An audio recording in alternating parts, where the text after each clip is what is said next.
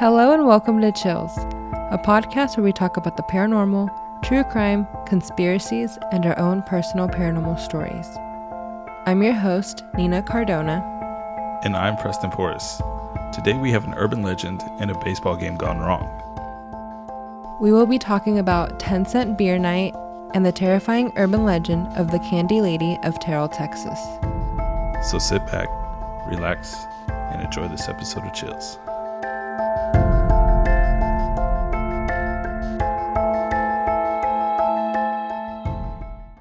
Going out to a baseball game can be one of the most exciting things to do during the summer. The atmosphere, the crowd, cheering on your favorite team, and of course having a hot dog with an ice cold beer. But what if your team is struggling to bring fans out to the ballpark? You usually see some kind of giveaway or discounted seats in an area in hopes that more fans would show up. Unfortunately, in June of 1974, the then Cleveland Indians would host a promotion for their game against the Texas Rangers that would soon become one of the most dangerous fan and player interactions in the history of baseball. This is the story of 10 Cent Beer Night. To set the scene, we need to go back to May 29, 1974, one week before the 10 Cent Beer Night promotion in Cleveland. Texas and Cleveland are playing a series in Arlington, Texas, and it's the last game of the series. Tension started brewing in the bottom of the fourth inning when the Rangers were up to bat. The inning started off with a walk to Rangers outfielder Tom Grieve, then a single to infielder Lenny Randle. The next batter wound up hitting a double play ball to Cleveland third baseman John Lowenstein. Lowenstein ran to third and stepped on the base to get a force out on Grieve, then threw to second to try and complete the double play. Lenny Randle was actually able to break up the double play with a hard slide into second baseman Jack Brohamer. This was before today's game where a hard slide into second base is an automatic out. Thanks a lot, Chase Utley. That's the Chase Utley rule, where Utley slid into second base too hard and broke Ruben Tejada's leg back in 2016. That's right. So Cleveland is all upset that Randle slid in too hard. They thought, all right, Lenny, if you want to slide in like that, we'll go ahead and retaliate next time you're up to bat. Now it's the bottom of the eighth. Milt Wilcox is coming in to pitch for Cleveland, and here comes Lenny Randle stepping into the batter's box. Wilcox winds up and throws his pitch. It goes right behind Randle, and in baseball, when you throw behind someone, that's sort of the universal warning like, hey, I'm intentionally throwing at you because I didn't like what you did earlier. So Randle just kind of coolly leans back to avoid getting hit by the pitch, but it's pretty clear he got the message because on the very next pitch, Randle lays down a bunt right back to the pitcher. Randle takes off for first, and Wilcox is forced to field the ball. The two look like they're on a collision course. Wilcox is trying to tag out Randle before he makes it to first. Randle sees Wilcox coming in, so he just straight up lowers his shoulder and trucks Wilcox. And this isn't like the, oh, I'm going to gently put my arm out to brace myself when we run into each other. No, Randle sort of runs off the base path and intentionally runs through this pitcher. Wilcox's legs go flying up in the air, his hat goes one way, his gloves and ball go the other, and he comes crashing to the ground. Randle could only take a couple more steps before Cleveland first baseman John Ellis runs up, grabs Randle, and starts punching him as the two fall to the ground.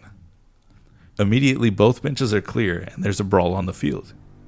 So the teams are fighting on the field, and that lasts a couple of minutes before both teams calm down and start walking back to the dugouts. Well, the Rangers fans are super amped up, and as Cleveland is walking back to their dugout, the Rangers fans start throwing popcorn and beer at the players. The game was allowed to continue, and the Rangers wound up winning 3 0. But after the game, a Cleveland reporter was talking to Rangers manager Billy Martin. The reporter asked Martin, Are you going to take your armor to Cleveland? A little side note the two teams were scheduled to play each other only a week later. Martin responded, Nah, they don't have enough fans up there for us to worry about. For that whole week, Cleveland sports talk radio shows were making comments about the Rangers that only fueled the excitement for the next matchup. A Cleveland newspaper even printed a cartoon of the team's mascot wearing a pair of boxing gloves with a caption that said, Be ready for anything. Now it's June 4th, 1974. The Rangers have traveled to Cleveland to start the team's next series against each other. Cleveland wanted as many fans there as possible, so they offered a 10 cent beer night promotion. 10 cents back. I'm in. 10 cents back then is the same thing as 55 cents today. I'm in. In total, over 25,000 fans showed up to the ballpark for a Tuesday night game. It was double what the team was expecting. Each of those 25,000 fans was allowed to purchase six beers at once for oh 10 my cents each. God. The problem was, while there was a limit on how many beers you could buy at once, there was no limit on how many times you could get in line to purchase those six. So you had access to unlimited beer. That sounds like a nightmare.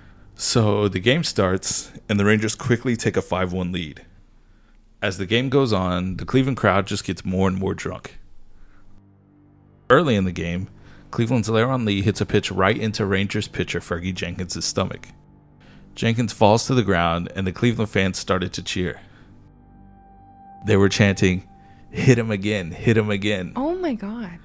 Then a woman comes out of nowhere, runs onto Cleveland's on deck circle, lifts up her shirt, and flashes the crowd. Oh my God. Then she runs over to one of the umpires and tries to kiss him. Of course, this umpire is like, What the F, get off me, and manages to get away from the woman. Later on in the game, Rangers outfielder Tom Grieve hits a second home run of the night.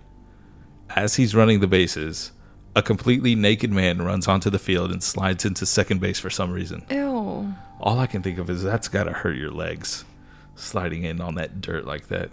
He's probably drunk. He doesn't feel anything.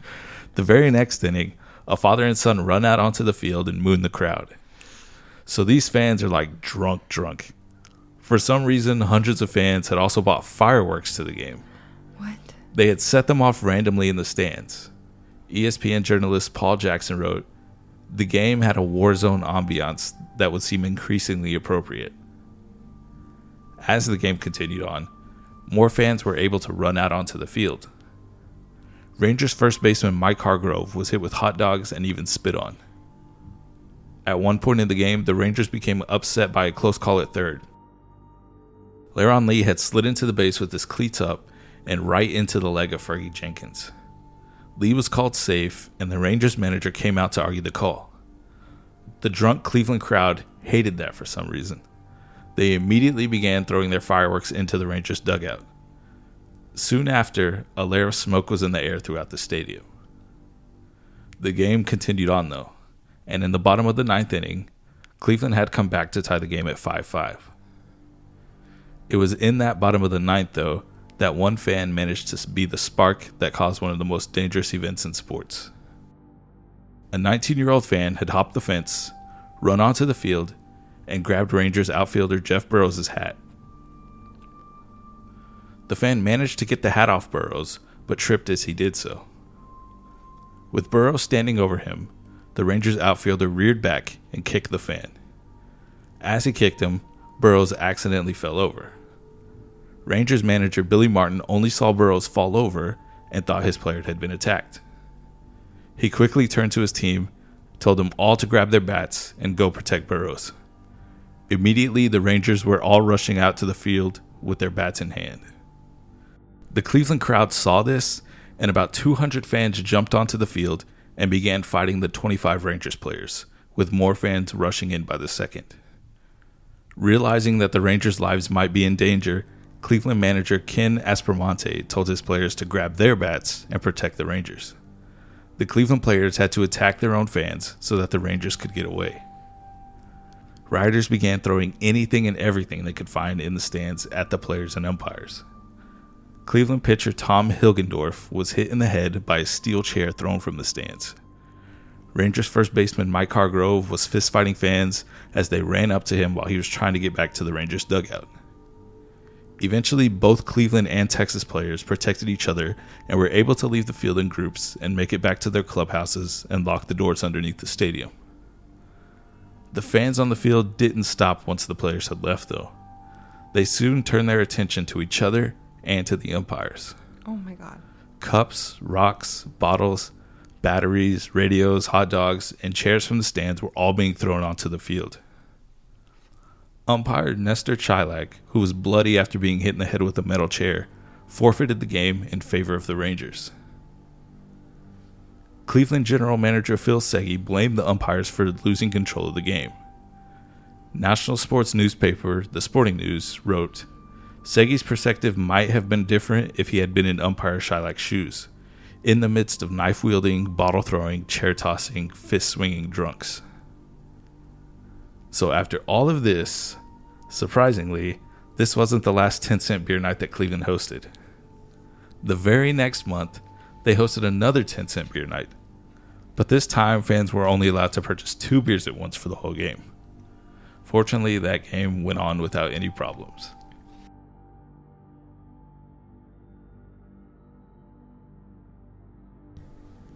Every urban legend has a point of origin, so let me tell you how this urban legend came about. It all started with a woman named Clara Crane. Clara Crane was born in 1871 in Terrell, Texas. She married an older gentleman by the name of Leonard Gilbert Crane. They had a five year old daughter named Marcella. Marcella tragically died in an accident out in the fields. Clara blamed the death of her daughter on her husband Leonard. Leonard was a farmer and he was taking care of Marcella out in the fields during the time of her incident. He happened to be intoxicated when Marcella tragically died. So you can see why Clara blamed her husband Leonard. There isn't much detail on how Marcella died, it just says it was a tragic death. Two years later, in 1895, Clara Crane was in a deep depression and still grieving the loss of her child. So she decided to take revenge. She laced her husband's favorite candy with poison. Leonard ended up dying as a result of the poisoned caramel candies. The following day, her neighbor came to check on her and noticed she was in a hysterical state. The neighbor ended up calling the county sheriff, Fred Springer. When he arrived, Claire ended up being aggressive towards him and not cooperating, so he took her into custody. Later, the sheriff discovered what had happened to Leonard. Clara was placed on trial for first degree murder, but Clara did not go to prison. Instead, she was taken to the North Texas Lunatic Asylum, which is now known as the Terrell State Hospital. While in the asylum, Clara had a doll that she made out of torn bed sheets. She had named the doll Marcy. That's already a creepy name. Marcy? Uh, I'm sorry to anyone if your name is Marcy, but especially Marcy Crane. That's a villain right there. So it was the same name as her daughter, Marcella. So patients and staff reported to have seen Clara talking and even singing to her doll. During her stay at the asylum, she also wrote to her sister, and I will read a portion of the letter now. Dearest Aggie, I am elated. I have been informed by Dr. Matthews that Marcy and I will be returning home in less than three weeks. As you can imagine, Marcy can barely contain her excitement. Every night she asks, Is tomorrow the day we go home, Mother? Very soon I will be able to tell her yes. She ended up being released in 1899 due to overcrowding. And this is where the urban legend begins. In 1903, children started going missing, and supposedly this was near the Crane property. Children claimed candy was left on their windows while they were sleeping, and the creepiest part about this was that the wrappers on the candy were signed by the candy lady. This is like reverse Halloween. Usually you go to someone's house for candy, but this time She's giving out candy. she's leaving candy at your house. That'd be so much easier. They just come to you. Yeah. I like that. You just have to So, exist. like, the adults come and drop off candy. Yeah. Sounds sketchy. That's like a a candy mailman. I like that. Candy mailman. The candy man. Okay. A farmer claimed to have found teeth in his field. After a closer examination, it appeared to be children's teeth. Later, the town sheriff went missing, only to find his body in a ditch, with forks stabbed into his eyes and candy stuffed into his pockets. No one knows what happened to Clara Crane, but it is believed that she is the candy lady of Terrell, Texas. Luring children with candy, then pulling out their teeth and stabbing their eyes with forks.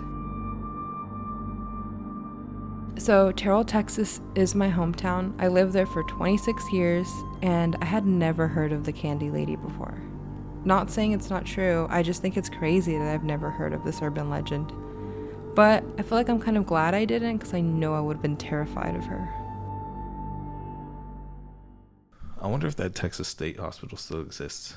So I was looking at it, the Terrell State Hospital, and there's like reviews on Google about it. So I was like, okay, is it still open? But actually the first like review that I saw. It said like, how is this hellhole still open? Anyways, and then I found another thing on Google that says once housed patients now home to a family of raccoons, something like that. So it's abandoned. I don't know because there's reviews on Google about it, and you can there's like a phone number to call. Unless they have crazy raccoons in Terrell. Hmm? They do. I know they have possums in Terrell. Terrell's a different breed. It is. My dogs um have a pet possum. Ooh, we should send Thor to the to that Texas State Asylum. Why? He's crazy. No, he's not.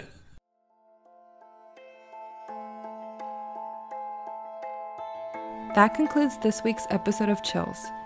If you enjoyed this episode, please leave us a review on Spotify or Apple Podcast. Don't forget to follow us for updates on when a new episode is released. You can find our online store at chillspodcastnp.store. If you have any personal paranormal stories you would like featured in our podcast, you can email us at chillspodcastnp at gmail.com. We'll see you Monday.